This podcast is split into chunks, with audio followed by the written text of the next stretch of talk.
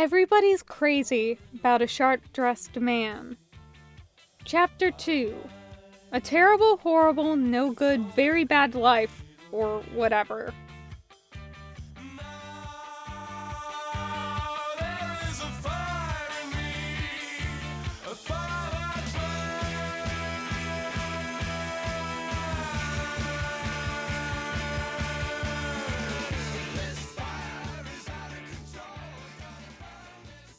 Ace shades his eyes with his hand and looks around. The town square is a bustle of chaos in the bright sunshine, and it could be any large island in the east blue. It's not, though. It's the first time his boots have hit dirt in the Grand Line, and that makes this island special. He's going to explore it and eat everything, talk to everyone, and see if he's got himself a wanted poster yet. It's probably a bit early for that, but there's something about the air, the sunlight, the noise that's making him a bit paranoid. It doesn't feel like he's being watched. Not exactly. More like there's something just a bit off. There's a scent in the air, though, of cooking meat, and he follows his nose to the market square. The object being offered is some kind of meat on a stick, and despite his time in forests and with Luffy, he can't quite identify what kind of animal it's from. He gets one anyway. It's delicious. There's a lot that's familiar here. He knows villages and markets, after all, but there's a lot that's new, too. A flower booth is selling blooms he's never seen, and one plant turns to watch him pass by. He walks with his hands in his pockets, looking but not touching. It's all new and interesting, but also he's getting twitchy and thinking about leaving. Which, why? He's only just got here after all. The creeping feeling of wrong that's been slowly edging up his spine is now flooding his mouth with a bitter taste like bile and black coffee, and he swallows on the urge to retch. There's something wrong here. He spins in place, looking around, but no one else seems to notice that there's something off, something bad wrong. The roar shakes the walls, and for all the feeling is stronger than ever, Ace blows out a breath in relief. Having a target always did make him feel better. He orients on the sound, and there's. uh. That's. It's kinda. It's like a tall, spindly creature made of smoke, darkness, and horrors, rising above the houses on the other side of the square. It's screaming in a voice of nightmares, and the sound of it pins Ace in place. It's a Yoma! Someone's yelling, and that word clicks in place in Ace's heart even as he spins. A what? He yells, dodging some kind of dark beam thing that the Yoma is scattering. Yoma, it's a. The guy is stammering, and Ace grabs his arm and drags him along to the side of the street. Yomas are. They're like. The Yoma roars again, and the guy drops, cowering and wrapping his arms over his head. Ace huffs and paces back out into the square. The thing roars, which means it breathes. And if it breathes, Ace can kill it. He lights his arm with fire and braces his feet. Duck! Ace doesn't duck. He turns and has to flinch back from the shatterscot of golden beams, one of which passes so close it singes the brim of his hat. Hey, watch it! Crescent beam! Ace falls back to avoid the next barrage and lands on the ground at the same time as an orange kitten's heels touch down. His gaze travels up past the frankly alarming amount of leg on show, the remarkably short skirt, bow, sailor bib, and golden tiara. It's an outfit he knows intimately, though not quite in this color. What the hell? He says helplessly. Why? What? Why? The Yoma lights up gold, lined in power, and shatters in a way that's not quite real. There's a person behind the monster, and they fall to their knees and collapse in the middle of the road. What? Ace says. The fuck was that? The sailor scout, Venus, something in him knows, sighs and steps forward, nudging the person with one sparkly shoe. Yoma, Venus says, you must not be from around here. No, he says grimly. I'm not. It's not your problem, Yoy, Venus says, crouching to check on the person, then standing up and wiping one hand on the skirt. Is it shorter than his? It looks shorter than his. Fighting Yoma is the duty of the Sailor Scouts. They'll never go for a civilian when there's a scout around. No need to worry, Yoy. No need to worry, Ace repeats incredulously. You've got to be kidding me. The look Venus tosses him is unimpressed. Gotta go. Oh, and next time? Ace looks up just in time to meet a pointed gaze. When a Sailor Scout yells duck, you should probably duck and with a flounce and a jump, Venus is gone, leaving Ace on his butt in the middle of the street with what he's rapidly coming to suspect may be an actual corpse. I hate the Grand Line, he says blankly, and gets up. Captain? Someone asks, and he turns to find Mask Deuce. You okay? No. I mean, yeah, just. I'm not hurt, just angry, Ace says. I don't understand. Am I some kind of Sailor Scout magnet? The last thing I want is to see another Sailor Scout as long as I live. Why are they always showing up around me? There, there, Mask Deuce says, grabbing hold of his elbow and towing him out of the square. Especially Sailor Moon, Ace yells, waving his free arm around. Why even is there moon magic? Why are there planet warriors in short skirts? Why is this necessary? No, really, I want to know. Why is this necessary? It's okay, Mask Deuce says soothingly. Come on, Saber heard something about the Red Force. Who decided this was a good idea? Okay, okay, Captain. Breathe, please. Let's go chase a Yonko for a while. That always cheers you up. Ace yells incoherently and only doesn't throw fire because his first mate is so close. They do get back to the ship without incident, though, and Ace goes straight to his bunk and screams into his pillow for a while. It's not very helpful in solving any of his problems, but it sure does make him feel better. What also makes him feel better is that Saber's information is pretty recent, and it seems to actually be right. The port's not even that far away, even if it is a winter island. He drags his crew there anyway, all the way up a mountain, and finds Shanks after all these years sitting around a bonfire in a cave, completely drunk. Hi, he says, stepping forward to bow. My name's Ace. Princess! Shank cheers, raising a toast. And everyone in the cave freezes. What?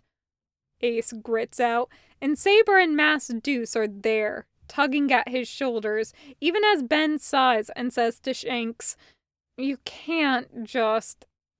Nah, it's okay, Shanks says, waving him off. Hey, princess! Long time no see. Ace stares at him, fists clenching, and then he sighs, long and loud, and sits in place. How did you know? he asks plaintively, and his crew hits the floor behind him. Makino said you'd left, Shanks says, and Ace squints at him, then past him, and lets his eyes go just a bit unfocused. Oh no, he says, and now he can see it the smugness and the hedonism and the massive, terrifying power like barely sheathed claws, and the barely their tail.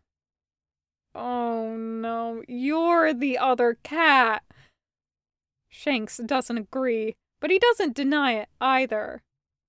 It's been so long since we've had a proper princess, he says instead. Hey, hey, Ben, Ben, hey, bring another barrel. This calls for a party. Everything calls for a party, Ben mutters, but he makes a gesture, and the rest of Shank's crew cheers wildly and starts rolling barrels up from the back of the cave. Princess? Masked Deuce asks behind Ace, and he can feel his hands clenching into fists again. He, uh, Ace answers, and then he thinks, to hell with it. Shanks saved my little brother's life. As far as I'm concerned, he can call me anything he wants. Little brother, Shanks says, leaning up just a bit. The lineage never throws spares. Luffy, Ace says determinedly, right over him. The little kid who stole your devil fruit and stabbed himself in the face? The entire cave grinds to a halt, and Shanks actually sits up properly. Luffy? he asks. But he's. Well, that's an interesting turn for that relationship to take.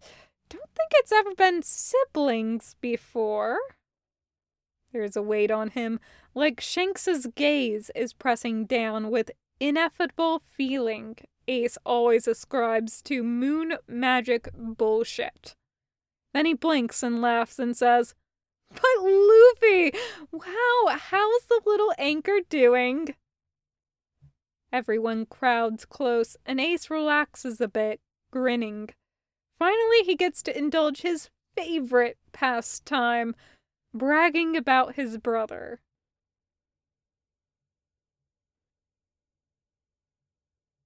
Hey, Saber says, leaning cautiously into the room. There's a Marine on deck for you?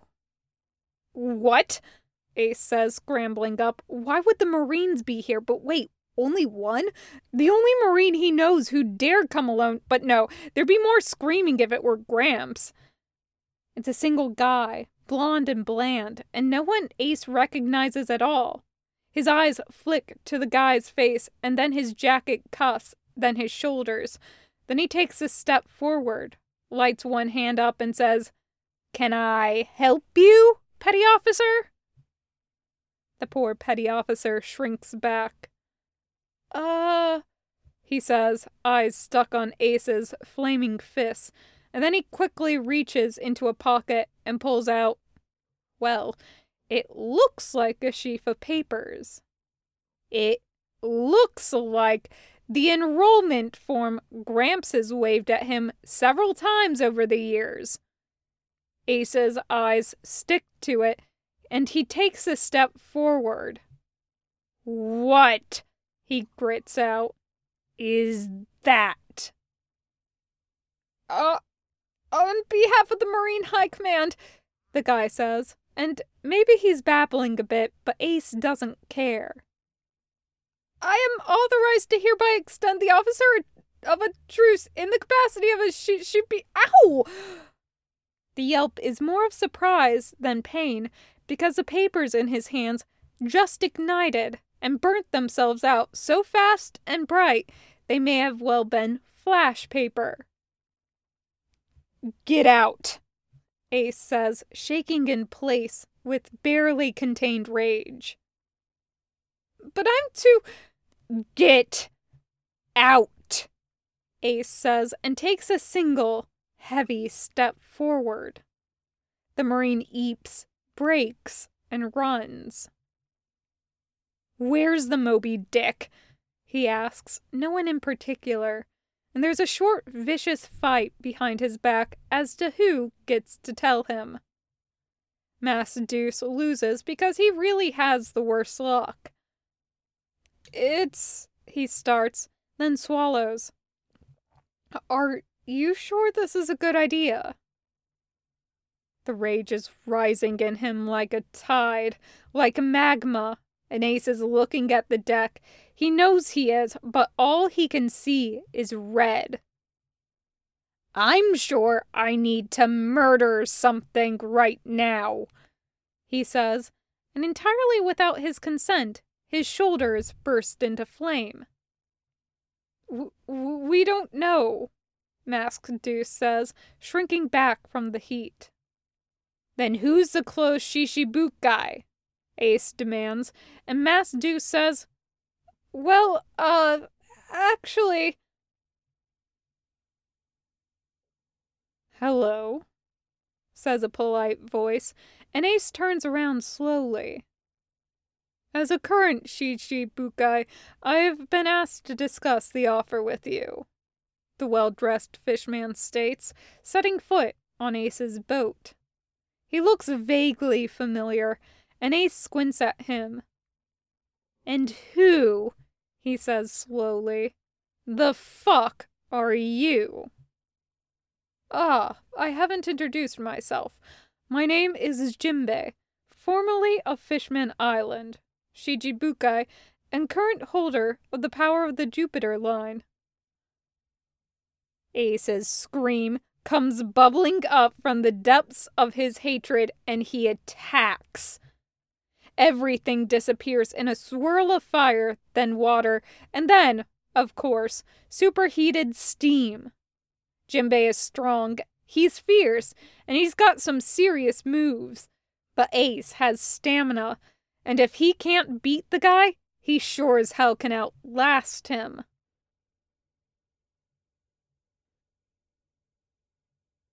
You are a worthy opponent, Jimbei says, somewhere around day three. Are you sure you won't come be a Shichibukai? Shichi, go die! Ace spits back, chest heaving with the effort of breathing. Very well, Jimbei says, stepping back. Allow me to show you my true power. He raises his arm and opens his mouth, and Ace knows what's about to happen like he can see it coming in slow motion.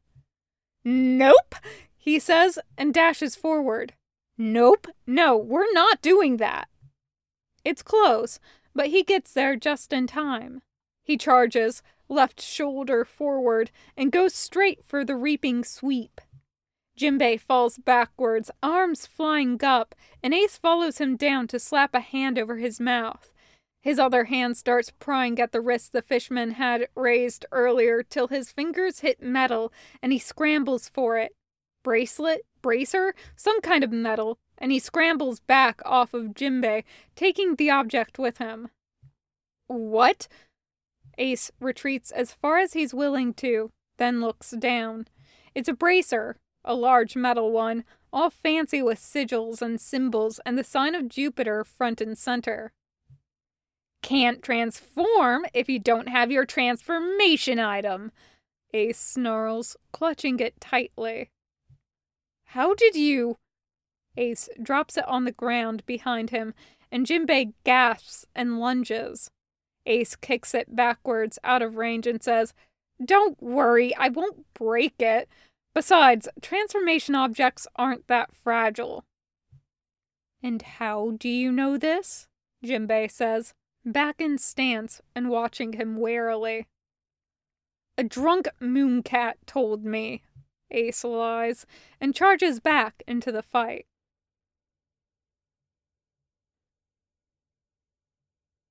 He wakes up on the shore. There's no telling how long he's been out, or even how long he fought Jimbei, really, but he's damn sure it wasn't him who passed out first. He's sore, empty in a cold kind of way, and blinking hurts. He feels better, though, calmer and less unbalanced. It's nice to just lie there and breathe for a bit. Right up till someone pokes him in the side and says, You dead? Ugh.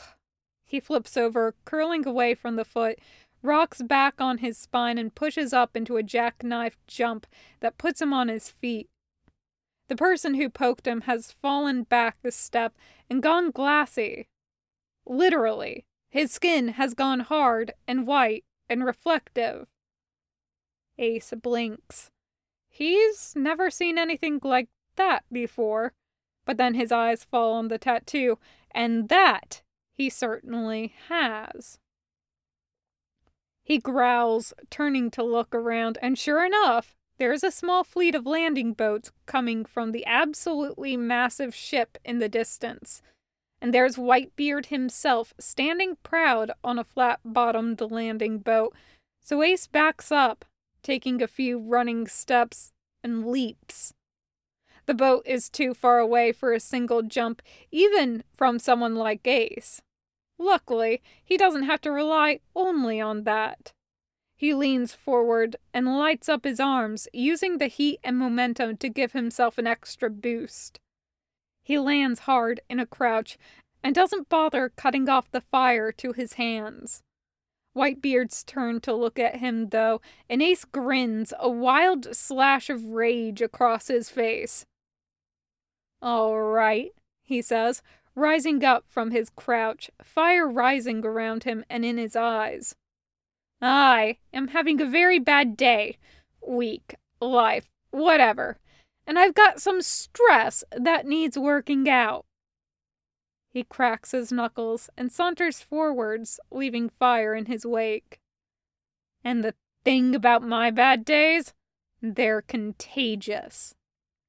And then he slams his fists down, setting the entire dingy on fire, and he laughs and laughs and laughs.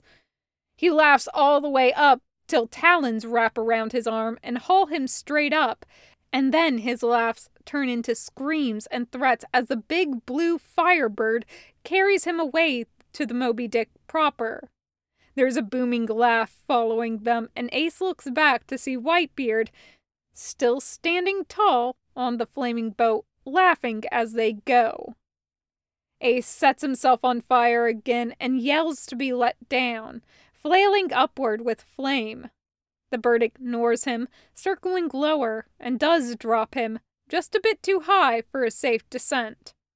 He sticks the landing anyway, turning to scream more obscenities at the sky, and the bird circles around, coming in low and hitting the ground as a person. He's an oddly familiar man, Ace thinks, squinting. He's sure he's seen this guy before. You, the guy says, straightening from his landing, are more trouble than you're worth, Yoy. Thanks, Ace says, and spits on the deck. Why would you set fire to the boat you're on when you know you can't swim? Because fuck you, that's why, Blondie throws his hands up and walks away, and a tall guy with a truly ridiculous hairstyle pops up next to him. Hey, Marco, what? Oh, new kid. Hey, new kid, what's your name? Don't bother, apparently, Marco says. He's not staying. Damn right I'm not, Ace agrees. I'm just here to kill you all, and then I'll be on my merry way to anywhere but here. Kill us all? The new guy says, and a third person pops up, lanky and dressed in oddly old fashioned ruffles. Yeah, she says. This is that new rookie that's got everyone in a tizzy, remember? Firefist Ace? He's apparently aiming to kill Pops, though the whole mass murder thing is new. Yeah, well, Ace says, standing up and cracking his spine. then flicking one hand into fire. I hadn't planned on it, but then I met you, so. Marco turns and leaves, and the redhead with the hair, as long as his shoulders are wide, makes a quiet noise in his throat. I'm Thatch, and I'm reluctantly charmed, he says, sticking out his hand. Ace looks at him, looks at his hand, and then looks down to his own hand, which is still on fire. Whitebeard laughs at murder attempts. Marco grabs people who are on fire. And now this.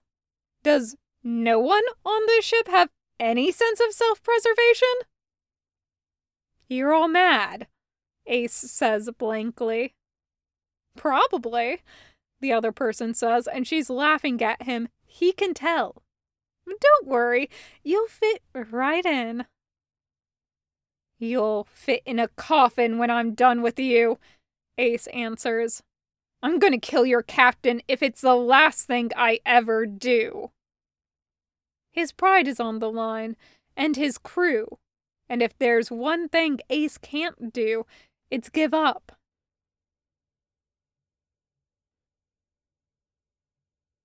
He's been on this ship too long, he knows, because he's starting to do dumb things, like actually learn people's names and like care and shit. This isn't the first island they've docked at since Ace has been aboard, but it's always a good distraction.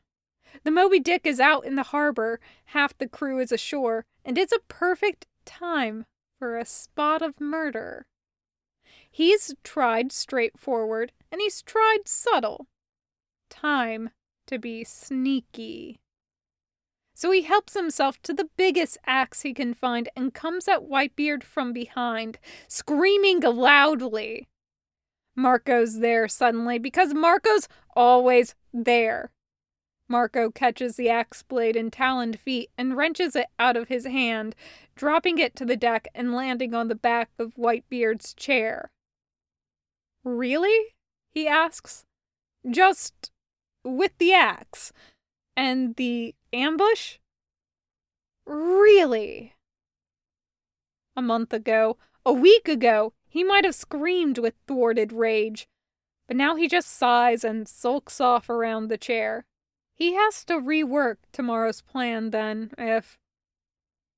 Someone on the island screams. Ace's head jerks around, and the way the horizon's just a bit darker has his eyes flickering, and he draws in a deep breath. Yeah, it's there, just subtle, like copper and smoke. Pops, Marco says, and Ace looks back. Go, Whitebeard says, and Marco takes a few running steps, jumps for the railing, and leaps off and away, wings already spread. That's a Yoma, Ace says, watching Marco fly towards it. Yeah, Thatch says and sighs. I'm gonna go make some cinnamon muffins. He's always in a bad mood after these.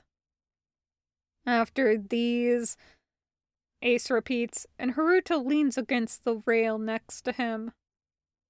Yeah, he hates killing people, she says, shielding her eyes with one hand. Can't be helped, though, until we find the Moon Princess. Ace freezes. Moon Princess? He repeats. Yeah, she's the only one who can heal, Haruta explains. All the scouts can fight Yoma, and they can break the curse, but only the princess can heal them out of it. Marco knows it's necessary, but he still hates it. Guess that's what makes him such a good Venus. Venus, Ace says flatly. Marco is Venus. What, you didn't know? It's only the worst kept secret on the Moby Dick. Hey, wait, where are you going? I think I need to go for a swim, Ace says woodenly. But you can't swim. Yeah, Ace says. I know.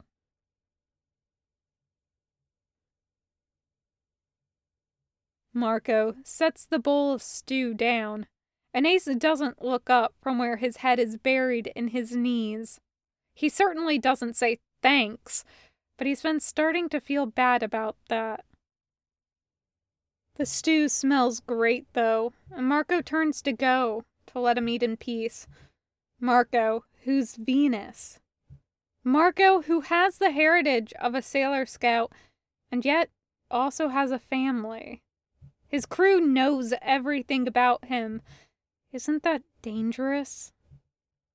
Hey, Ace says, and Marco looks back. They, your crew, they don't care about the whole magic thing? About you being different? Marco looks back and smiles, and there's an uncomplicated kind of joy there that Ace isn't ready for. He looks away. No one cares about secrets here, Marco says. We're family, Yoi. We support each other no matter what. Ace swallows, and then he asks, Why. Why do you call him Pops? Marco turns fully, and Ace looks up at him. His smile is gentle and happy, and he says, Because he calls us his sons. Ace looks back at that painful happiness, then down at the bowl of stew. Okay, he says, and swallows. Then he closes his eyes lets his head thunk back against the railing, and says, Yeah, okay. The end of chapter 2.